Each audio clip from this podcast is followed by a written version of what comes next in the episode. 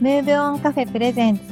ゴールデンミーン。海辺のカフェで人生を語ろこの番組はとある南の島のバーチャルなカフェゴールデンミーンを舞台にイタリアにおける日本人初の宣教師としてミラノを中心に活躍中の内村信之です。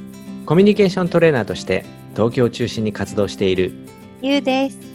そして今年でリゾートワーク10年目を迎えています。私達が MC を務めさせていただきミラノ東京南の島から哲学とバイブルというフィルターを通して明日を生きるためのヒントをお届けするポッドキャスト番組です。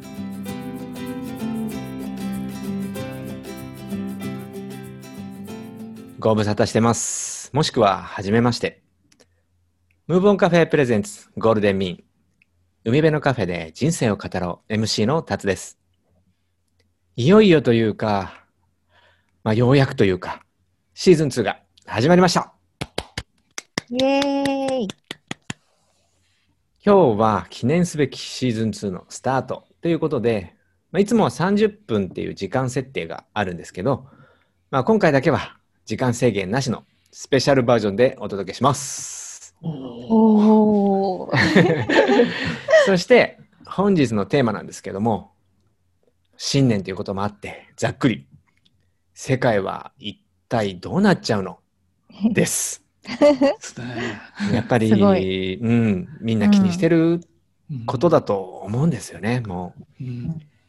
うもう信じられないことが起こった。2020年が終わってうん。2021年でもなんだかふわふわしながら新年を迎えた方も多いと思うのでうん。このテーマにしてみました。ということでゆうちゃん。はい。シーズン1の最後の配信、8月30だったんですよ。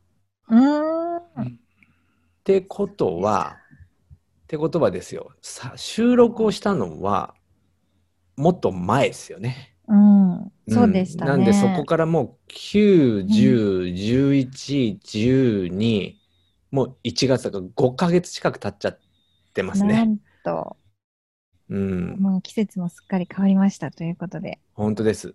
うんゴールデンミーンには本物の牧師さんがいるじゃないですか。もう、あの、一番の、うん、特徴の 日本人はで初めてイタリアに渡った宣教師内村さんがいるんでね。新しい年これからの未来を向けてというような話をしていきたいと思ってます。さあそんなたっちゃんに。はい。たっちゃんの今いる南の島はい。の冬、はい。もう東京はすごく寒いんですけど南の島の冬っていうのはどんな感じですか、これはですね、本当によく聞かれるんですね。うんあので、やっぱりこう年末年始とかあの国内うんうんで旅行したい人とかにも、あのうん年末年始行こうかなって言われて声をかけられることも多いんですけど、うんうんあのーあんまりこれ大きい声で言うと角が立つんですが、あんまお勧めできないです。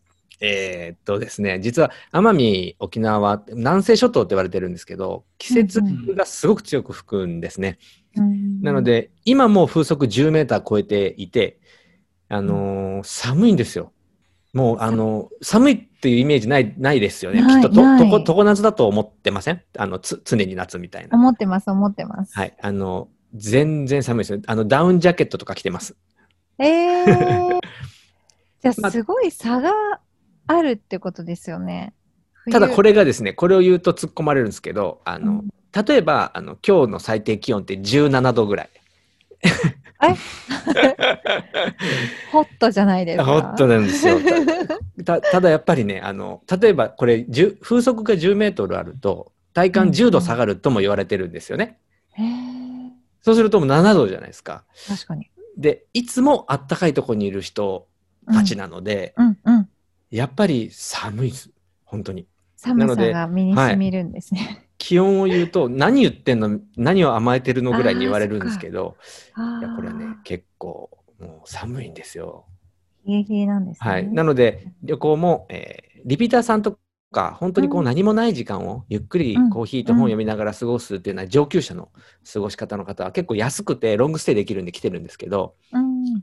南の島だっていうテンションの方は、あの正直お勧めできないっていう、そうそうなんです。なんで、寒いです。あの、僕、今、足元ストーブですよ。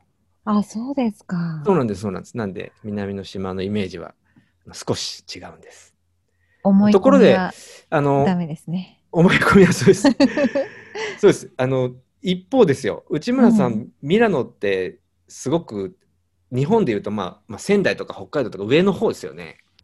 そうです、そうです。あの、ね北海道の緯度と同じでですね、今年は、あの、10年に一度の雪が降ったんですね。やっぱり北半球全体にすごく寒気はいはいが入ってるみたいで、日本もそうだとニュースで聞いてますけど、はい。ミラノもすごく、あの、雪が積もったクリスマスになりましたね。ああ、なんか雰囲気良さそうですね。ね教会があって。うんはい。そのクリスマスのムードって、もう勝手に、ね、その教会とか、あのええヨーロッパのイメージって日本の僕とか特に思ってるんですけど、はい日本は25日を1日過ぎたら、もう、うん。もうセットを切り替えるように、うんはいスッと正月モードに入りますよね。その、そうですね。いろんなものがはいですね。あのはいなんでもう片付けてないと、あの、うんいけないんじゃないかぐらいの勢いで片付けるんですけど、クリスマスセットをそうですね。はい。あの、逆にキリスト教、クリスマスキリスト教なんで、もうそのキリスト教のヨーロッパでは、はい。そのままずっと、えーいわゆる正月までクリスマスなんですかね。ちょっとその辺わかんないんで少し教えてもらってもいいですか？そうですね。えっと、12月の、えー24日の晩からクリスマスイブって言いますよね。あれはですね、それは日本もそうですよね。はいはい。もともとクリスマスの起源であるイスラエルが、あの、日没から翌日に数える習慣があったんですね。だから24日の日没から25日のクリスマスが始まるという。ええもうその時点で知らなかったらもう、はいあるんです。そうなんですかそれがクリスマスイブという意味なんですね。うんあの25日になったよってことなんです。24日に日がそうなんですかもうかもう完全に前夜ですよ、僕らの理解だと。あれそうですね。前夜って書かれるんですけど、はい違うんですよね。あれで、あの、クリスマスの日になりましたという意味なんですね。ゆうちゃん知ってた？知らないです。え知らない、日が暮れたら？日が暮れたら次の日ってことですか？そうなんです。日が暮れてから翌日に変わるっていうイスラエル暦をクリスマスに適用しているんですね。もともとイエス・キリストがイスラエルであの生まれたからなんですけれども、それでですね、そこからクリスマスが始まり、えー1月の6日もまたクリスマスの祝日なんですね。それでクリスマスが終わるんです。1月の6日ですか、そうなんです。これまではクリスマスの飾り付けとかを、まあ街の中でもお店でも個人でも片付けないんですね。全く違いますね。えーはい。え、メリー、メリークリスマスみたいな。メメリーそうクリスマですねス。。あの、イタリアではですね、生まれたっていう誕生っていうのをナターレって言うんですけど、ボンナターレっていうんですね。良い誕生を祝う時でありますように。なるほど。ボンナターレっていう挨拶が1月の6日まで有効なん言っです。ていい。あ、へえ。はいボンナターレ。ボンナターレ。言いたいです。そうですねボンナターレ。言いたい はい。ボンナターレ。そうですね。あの、皆さんも多分クリスマスの絵を見たことがあると思うんですけど、あの、はいはい12月のその24日から日が沈んでクリスマスの日というのはですね、はいあの、ちょうど馬小屋にイエス・キリストが誕生した日なんですね。その絵を見たことがあると思います。そこにはい羊飼いさんたちがこう礼拝に来てるとかいう絵が結構宗教画でもあるんですが、1月6日はですね、これ、大体聖書で言うと2年ぐらいかかって、東方のペルシャの方から、まあ、博士たちがイエス・キリスト、幼子のイエス・キリストを礼拝しに来たということを記念する日なんですね、1月6日。だからまあ、うん本当は2年ぐらいかかってるんだけど、あの、礼拝者がこっちにやってきますよ。で、ついに到着しましたっていうのが1月6日で、2年後のここまで1月6日ってことですか？本当はそうですけどね。はい。へーまあでも、まあその年月を意識するための期間としてうん1月6日までクリスマスとして味わうというのが、はい、イタリアのクリスマスでございます。なるほどいやうん想像以上に基本的なことから知らないってことが分かりました。なんか。うん。ある程度知ってるつもりだったことが、かなりこうガツッとやられた感じ。そうですね。違いますよね。そうなんですね。もう1月6日あったら、それこそ松の内も明けて、正月も終わるぐらいの、あの、まあ、特に関東だとですね、もう7そうですね日ぐらいには門松片付けようぐらいのモード。うんうんそうですよね。日本のデパートで1月6日までクリスマスの飾り付けって見たことないですもんね。そうですねそうなのか。んもうちょっと、すそうカレンダーの話になったんで、あの、うちにはですね、小さい娘があの2人いるんですけども、その、仲がいい家族がいてですね、その数年前から、このクリスマスシーズンになるとアドベントカレンダーっていうのを送ってくれるんですよ。でゆうちゃん、アドベントカレンダーって聞いたことありました？そう、私もそれあの、ほんの1、2年前ぐらいに、なんか、お夕方のニュースで見かけた。くらいです。それで知ったので、ほんとつい最近、あ、そんなのあるんだ、ぐらいの感じで。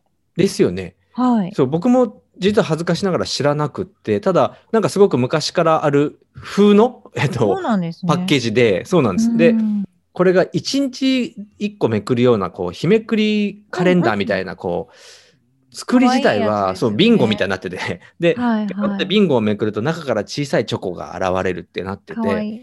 で、子供心を本当にくするから、毎日これを開けるの楽しみにするんですよ。うんなんでうんすごくなんで、まあ、ある意味、まあ、すあの、こう、刷り込まれていくというかですね、すごくいい仕掛けになってるんですけど、うんまあ、このカレンダーの、でも意味は、あい、未だに分からず、ただ、あ毎日チョコレートが食べれるってことで食べてる。で、親もうまく説明、正直できてないんですね。なんで、今日、日そう、ちょうどさっきカレンダーの話になったので、このアドベントカレンダーとその2年越しの、ややっと礼拝に来れたよ、1月6日って話とか、なそのクリスマスの始まりの話とか、関係があるのか、まあ、ないのか、どうですか、うん内村さん。はいはい。ね、アドベントカレンダー、もうヨーロッパの人もみんな小さい頃からそれが楽しみだったっていう体験を持っていて、最近日本にも入ってるんですけど、うんうんまあ、まず名前なんですけど、アドベントっていうのは、あの、ラテン語でイタリア語の元になった言葉ですけど、待ち望むっていう意味なんですね。待ち望むカレンダー。はい、はい、意はい。味なんです。で何を待ち望んでいるのかっていうと、うんうんイエス・キリストがこの地上に来てくださるのを待ち望む。つまり、クリスマスを待ち望むカレンダーということが、ねはい、あります。大体ですね、クリスマス、一番近い日曜日から4週目前ですよね、28日ぐらいのカレンダーになっているかなというふうに思います。えーっと、少しごめんなさい。えーっと、ついてて、ついていけてないんですけど、クリスマスがあって、えーっと、そはいはいの後の、え前の日曜日、前の日曜日で、す。はい。前のはい日曜日からさらに4週間戻る。そうなんです。4週前の日曜日から始まるっていう感じですね。そ大体1ヶ月近く戻って、戻っていくわけですよね。そうなん大体ですよね。はいなるほど、なはいるほど。なるほど。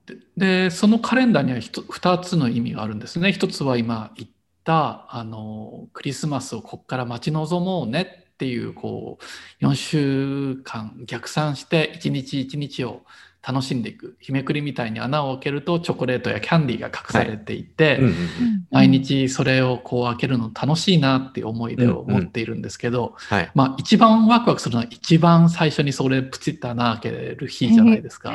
うんで、あの日がですね、もともとヨーロッパでは新年の始まりを告げていたんですね。アドベントの第一週、1日目から新しい年っていうふうに、まあ、教会では、教会暦、教会のカレンダーで数えていたっていう習慣がありました。それ、え、そ、その場合、あ、ハッピーニューイヤークリスマスになるわけですよね。そうなんですよ。あはい。あの、新しいい。年が始まったんだねってアドベントカレンダーの1日目で昔はみんな思っていた時期があったんです。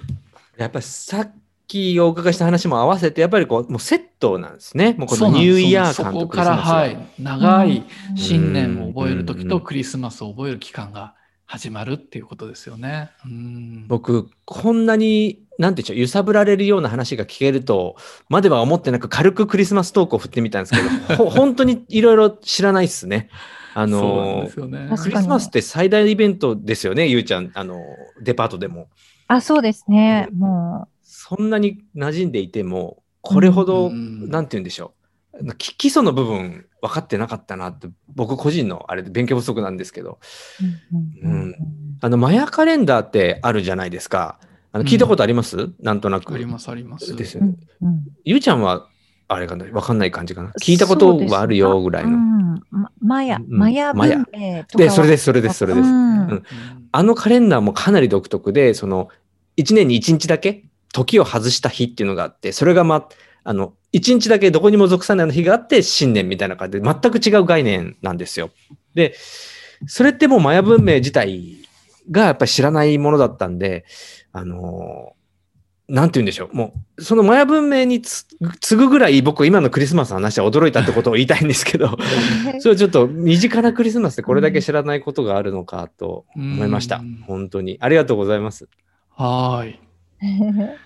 ちなみになんかこちらではですね、日本が12月25日お休みじゃないんだよって言うと、本当にいろんな国の人に驚かれますね。はああ、なるほど。休みなんですね、そもそも。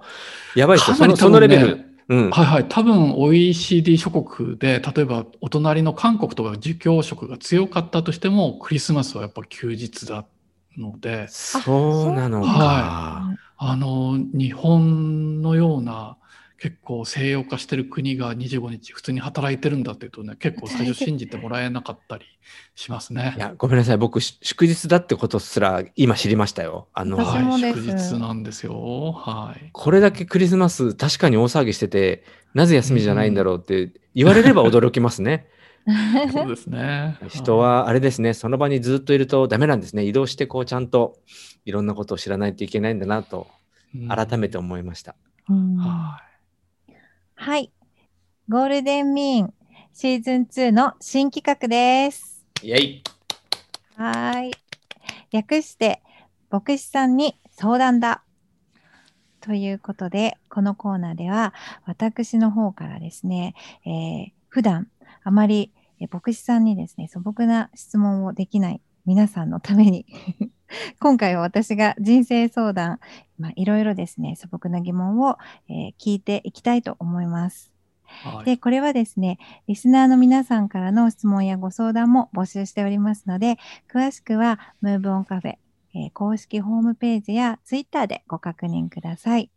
うんということで、内村さん、はい。はい、えー早速ですが、今日聞きたいことはですね、はい。私は、あの、ええ。講師業と、普段ですね、ボディケアセラピストをしています。うんマッサージですね。はい。はい。はい。それでですね、あの、うんお客様のお体に触るというお仕事の人、はい。例えば、私とか、まあ、美容、うん。美容師さんとかですね、うんうんまあ、お体にふ触れる、えーお仕事をされてる方って、こううなんかお客様の負のエネルギーをもらってしまうことがあるとよく聞くんですが、なるほど。はい。はい。まあ、普段から信者さんのお話をですね、親身になって聞いてくれる、その内村さんは、うんまあ、結構重たい内容のご相談の時に、こう何かこううんもらっちゃったな、みたいな、なんかそういうお悩みってないですか？あ、はいはい。それは、はい。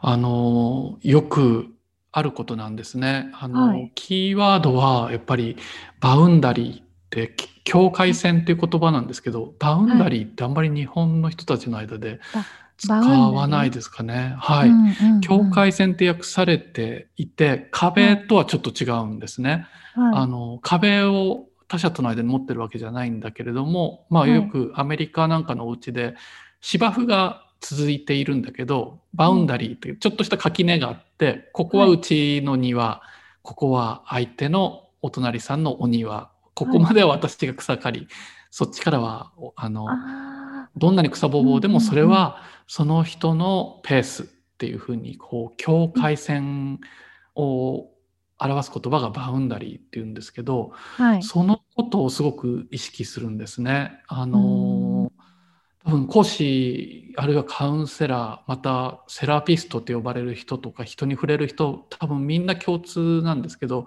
はい。確かに私たちは他者とコンタクトをするとですねはい。あの共感をしますよねその人が持ってらっしゃる疲れとか時に悲しみとか悩みっていうことに共感はするんですけどはい。バウンダリーっていうのはでもそれは私の荷物ではないのだっていうことをいつも意識するんですよね。あうのんそれを冷たいっていうふうに感じる人もいるんかもしれないんですけれどもとっても大事な、あの概念でバウンダリーって言葉を知ってるだけでもあの違うんですね。また別の例えでは、はい。あの僕なんかもタバコがやめられないお酒がやめられない時として、まあ、ドラッグのご相談も受けたりするんですけど、そのお話を聞いている間にははい。その方の上着を借りることをイメージするんですね。つまりあのタバコがどうしても吸いたいんだけどやめなきゃと思ってるっていう上着を着てるってどういう気持ちなんだろうって想像して想像してみるんです。なんかその方の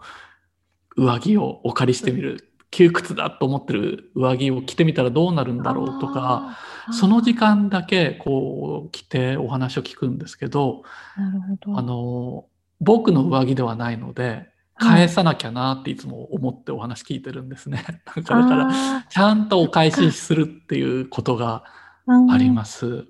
じゃあ、一旦受け止める、はい受け。止めるけど、受け止めるけど、じゃないので、私の上着じゃないっていつも思いながおら話聞いたりするんですね。はいって思いながら対応するってことですね。はい、少しお話聞いて分かった気がしますって、その上着を着た感触を持って試着させていただくんですけど、はい。ありがとうございましたって、その上着をいつも返すことを想像してるんですね。ああ、なるほど。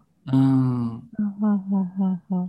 もう一つはですね、もう一つはい、はい多分これ、体のこともそうだと思うんですけど、あの、カウンセリングでお悩み相談の時に、うんえっ、と、お話を伺いながら、もしかするとあなたの悩みが解決するお手伝いになるかもしれないんですけれども、解決をされるのはあなたですよねっていうふうに確認をしてうんいます僕も前あの自分がフィジカルな問題でね整体師さんにかかった時に、はい。まあアドバイスもしますし整体師として外側から刺激を与えたりいろいろしますけれどもはい。私では治せなくてあなたの日頃からのストレッチとか生活習慣とか睡眠とかも全部含めて治すのはあなたですよって整体師さんに言われた時にちょっと気持ちが楽になったんですね。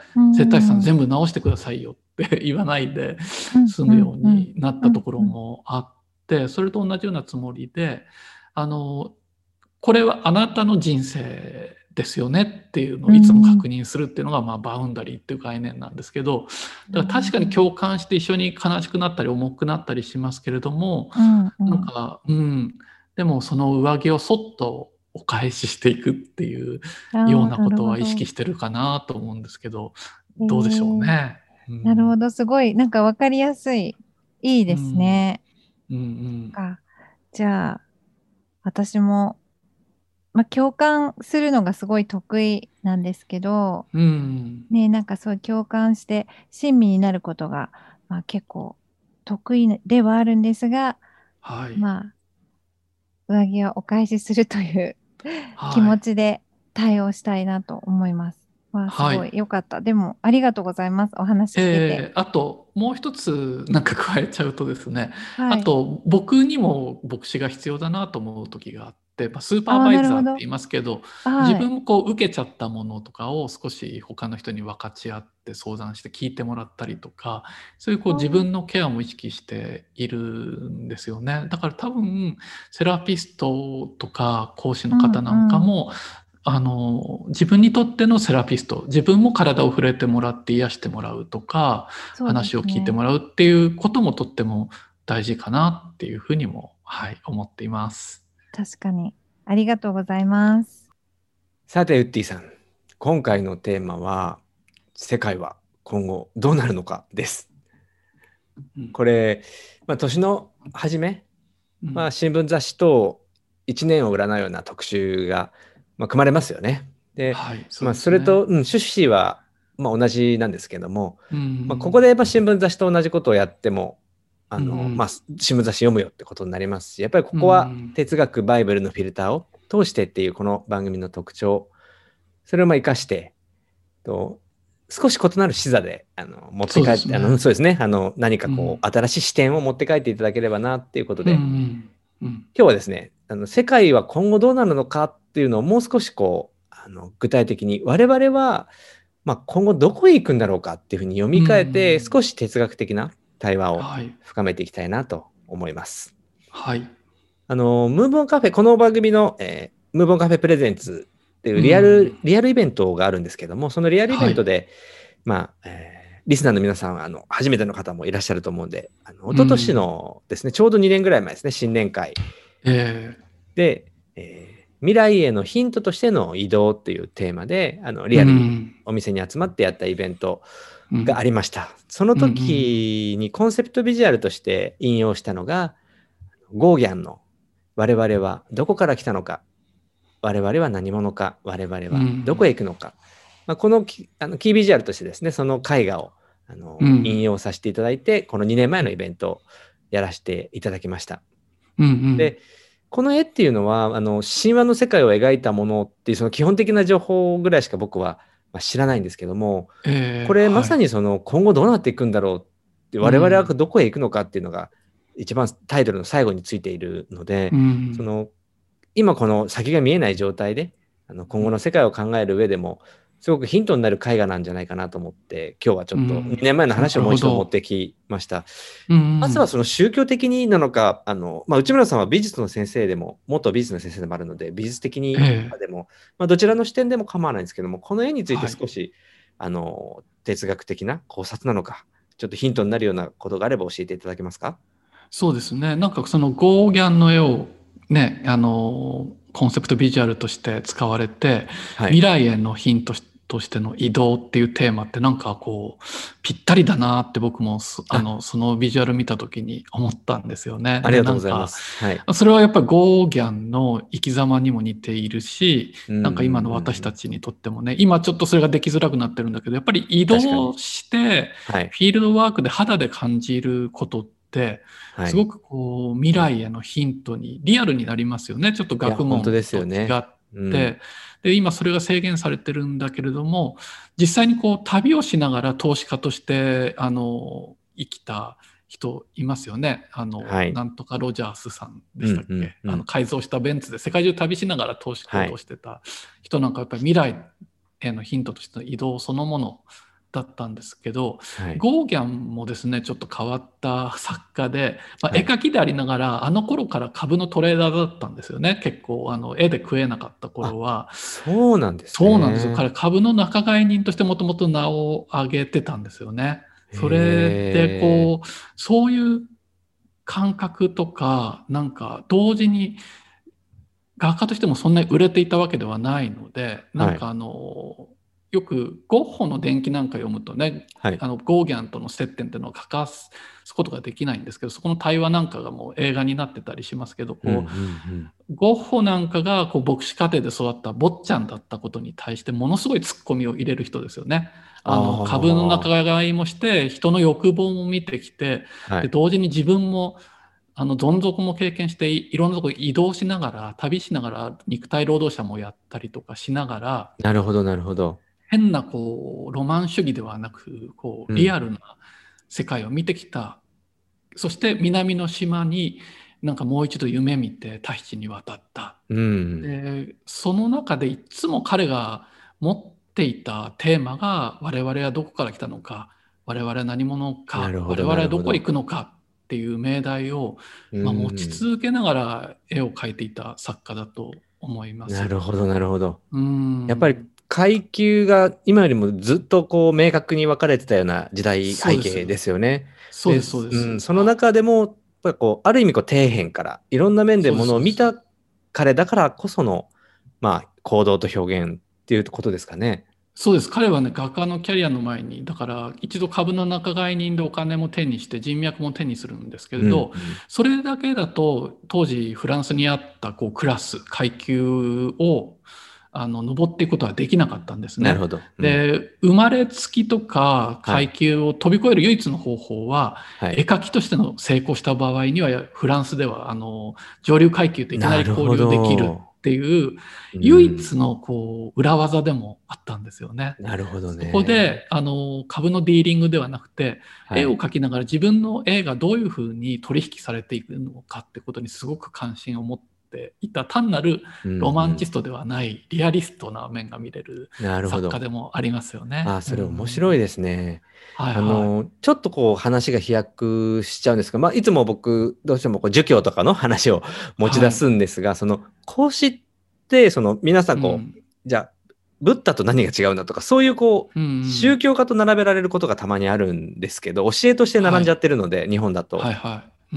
孔子さん自体は実は今の、まあ、ゴーギャンと一緒にしたら無理やりがありすぎるんですけども、うんあのどちらかというとこう、このブッダの時代のようにこう何もかもがカオスの中でっていうことではなくて、ある程度制度が整っている中で、彼自体も、ね。うん、政治を取っていきたいという、ある程度の野心というか、リアリズムを持って、あの、やっぱりこう、物事を整えていったっていうのが大きく違うんですよね。今、その今、ゴーギャンの話を聞いて、うんふと思ったのが、あ、そうか、それ、そういう意味ではその孔子とかじ、そっち、そっちに近いなって、あのちょっと話が飛んじゃってるんですけど、ええ今それを思い浮かんんだんでごめんなさい。あの差しそうですよね込んじゃいました。うん。いやいや、やっぱゴーギャンってすごく面白い、人間的になかなか魅力的だなと思うのは、まあ、当時しっかりとフランスでカトリックの世界があって、まあ、彼が言ったタヒチも、はい。まあ、宣教っていう形で結局フランスが植民地化していった、まあ、宗教世界が、うんあ、の、ああいう南の島もね、自分たちの植民地化していったわけですよね。うん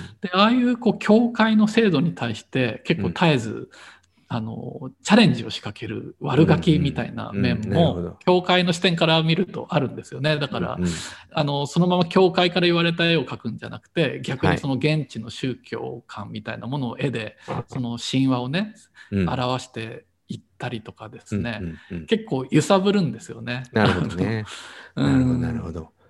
なんかちょっと悪ガキ、悪ガキって怒られるな。うんうん。うん、でも、はいずっと信仰心っていうものは実は彼の中で消えなくて、やっぱりな晩るほど年なんかは、あの、自らね、あの、神父を、あの、呼んで見とってもらったり、あ話を聞いてもらったりして、結構素直な面を見せて亡くなっていくんですよね。人生の中でやっぱり娘さんを亡くしていったり、悲しみも知っていく中で、もう一度せあの体は消えちゃうんだけれども永続的に残るものって何なんだろうっていう,、う問いかけを見せたりした、あのまあ、彼の生涯を絶対分かりながらゴーギャンの絵は見ていくと楽しいだろうなというふうに思います。なんか、ある意味、その、いろいろ移動しながら経験して、その、エクストリーム、エクストリームな部分っていうのを、見てるから、こう、真理に近づいていくことってあるじゃないですか。そうですよね。逆にですね、う振れ幅が大きい分だけ。はいだかはい、らそういった人生を歩んだ方だったってことですよね。そうです。あの、ふうん。うん当時不良だったから最も最後、うんうんうん。うん経験になったみたいなね、はい。そういう部分もあるでしょうね。うん。だとすると、この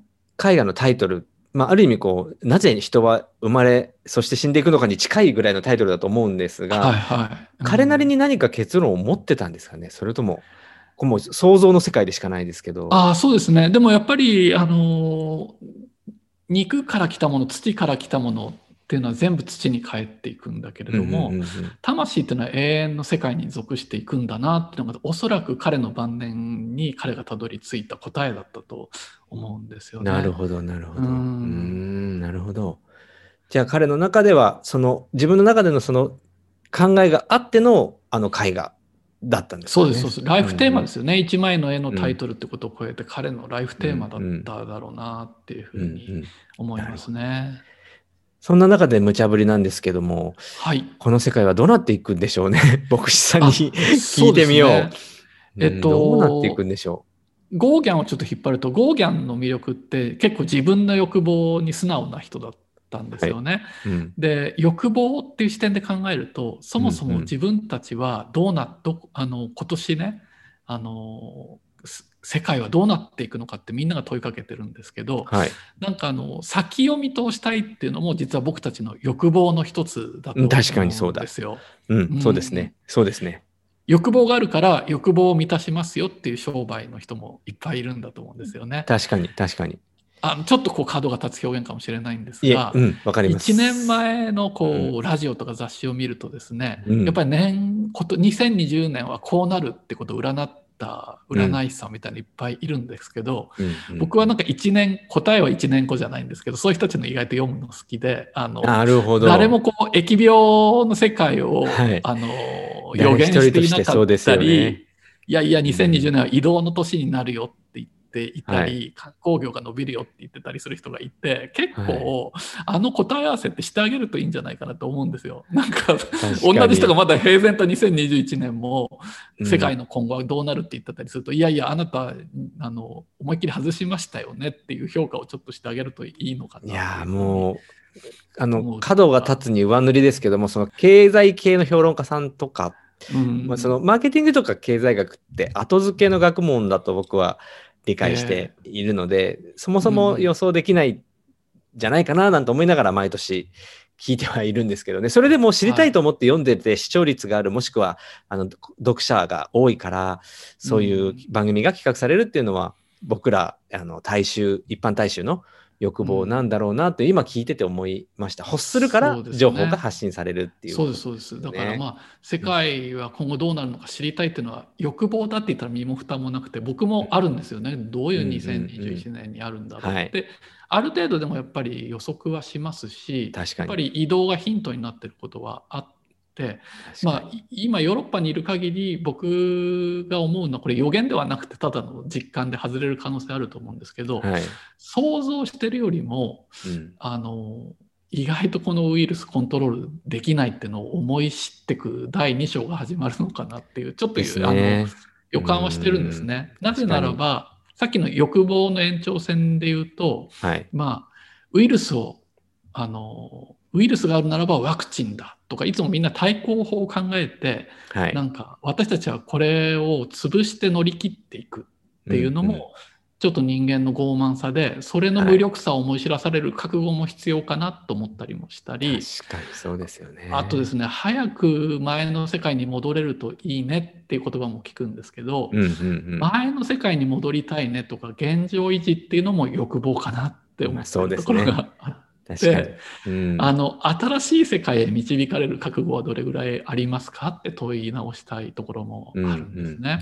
うんうん、確かに、うん、私自身の仕事はですねあのイタリア語でパストーレっていうんですね。これ英語でパスターっていう牧師って言葉になったんですけどイタリアでは、あのパストーレってどっちのパストーレって僕聞かれるんですよ。あの職業聞かれてパストーレですって、はい、でどっちのって言われるっていうのは、はい、パストーレっていう言葉は羊飼いっていう職業の言葉なんですね。なるほど今も酪農の国なので羊飼いの職業の人いっぱいいてみんな、その人も市役所とかで職業欄にパスポートそういうことか。はい、そうそうそうですね。本当の羊飼いさんがいらっしゃいますから、ね、僕も市役所で住民票に職業の欄にパストーレって書いて、どっちって聞かれるんですよ。はい、あんたどっちの方って、あの、あの、教会のパストーレですって言うと、はい、ああ、人間の方なのねって言うんですけど、でもなんでそういう名前がついたかっていうとね、はい、あの、まあ、聖書が由来なんですけれども、まあ、聖書が人間を羊に例えてキリストを羊飼いに例えたっていうことがあるんだけれども、はい。えっと、前提として酪農の国で、まあ、遊牧民の国で言われたのは、はい、羊って超ドキンガンなんですよ。え。ー、ビジョンがないんですね。はい、ああなるほど。ドキンガンでで自分たちの草足元の草を来年生えないまで根っこまで食べ尽くすんですよ。なるほどね。だから羊飼いが必要なんですね。はい。なるほど。その場所を移動させる人が必要なんです。はい、来年来てももう一回新芽が出るように移動させる人がどうしても必要なんです。なるほどね。そのまま食べ尽くすっていう欲望でドキンガンっていうのがまるで人間のようだ。はい、人間には羊飼いが必要だっていう考え方があるんですね。はい。だから、まず世界の今後はどうなるのかって知りたい私たちが、実はドキンガンだってことを認める必要が、なるほど。哲学的にもスタート地点として必要なのかな。そして、なるほど欲望のままに食べちゃうんだ。で、うん、来年草が生えないよって騒ぎ出すんだっていうね。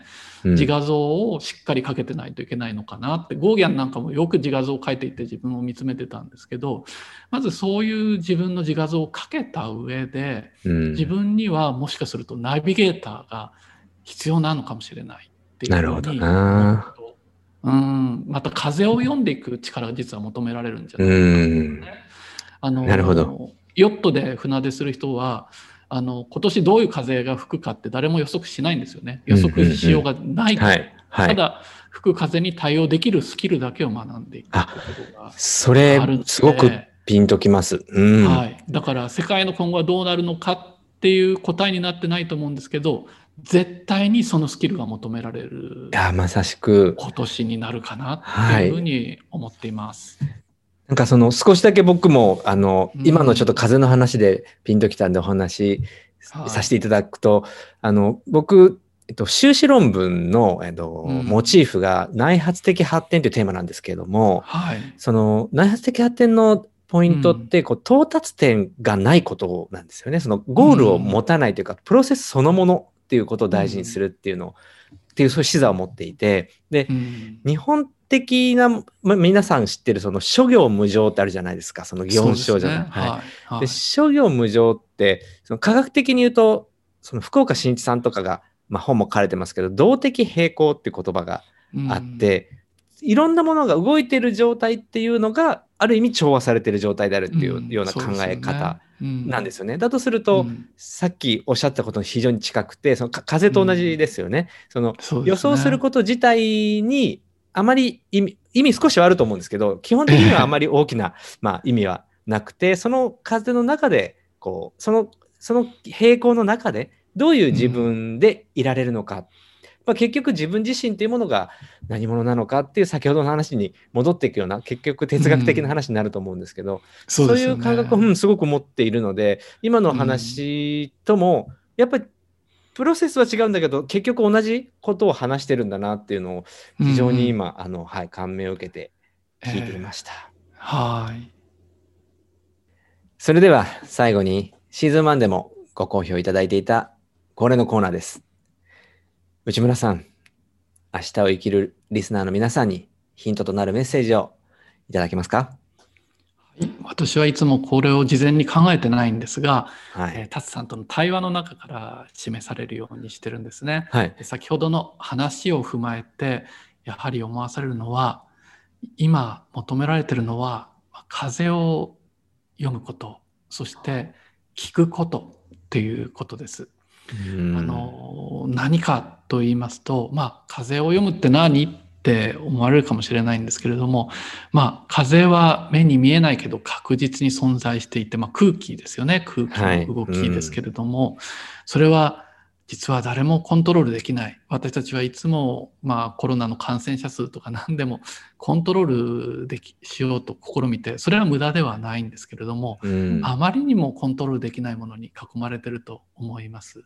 でも確実に私たちを導こうとする風があるんですね。うんそれをこう感じて、まあ、あのその風に従っていくまた風の力を借りるっていうことが大事だと思います。もう一つは聞くというのはですね結構今情報に囲まれていますけどその情報に疲れ切っている自分に僕も気づくことあるんですね。はいあの感染者数が何人だとかいうニュースとかはい。本当にいろんなものを聞くときにですね、うんちょっとその音を消してみて自分自身の内側にあの耳を傾ける聞いてみる時間が必要かなと思います。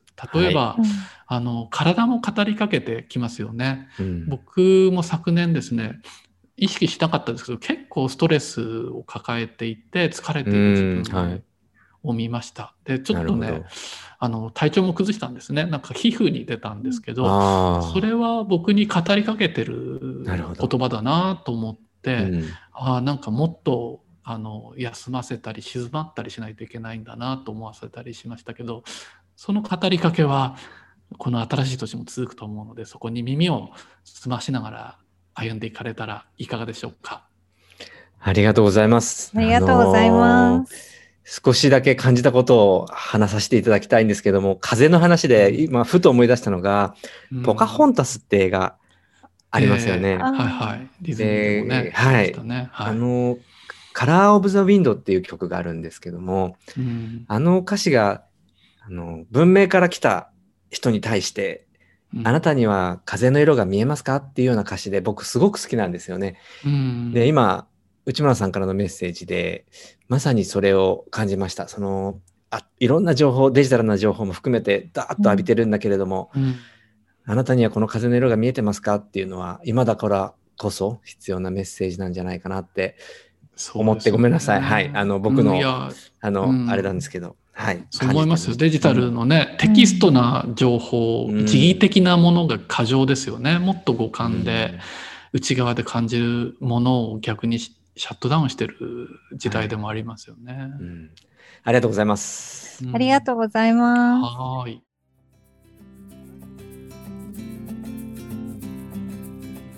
ゴールデンミーンシーズン2海辺のカフェで人生を語ろう。いかがだったでしょうか？新しい企画もあって私自身とっても楽しませていただきました。今日のテーマ、えー今今後どうなるのかっていうテーマだったんですが世界や日本や私は今後どうなるのかなというよりも今後こうしたいなと欲求を中心に考えていこうかなと思いました。皆様にお知らせです。新しいエピソードをお聞き逃しのないように Apple Podcast をお使いの方はサブスク登録を Spotify をお聞きの方は番組のフォローをしていただけると私たちもとっても嬉しいです。またシーズン2からスタートした番組公式の Twitter や Instagram もありますのでよろしければチェックしてみてください。番組では紹介しきれない出演者の日常の一コマやメッセージを投稿していく予定です。夏の内も明け寒さが一段と厳しくなる季節です。皆様くれぐれもお体にはご自愛くださいね。それではまた海辺のカフェゴールデンミーンでお会いしましょう。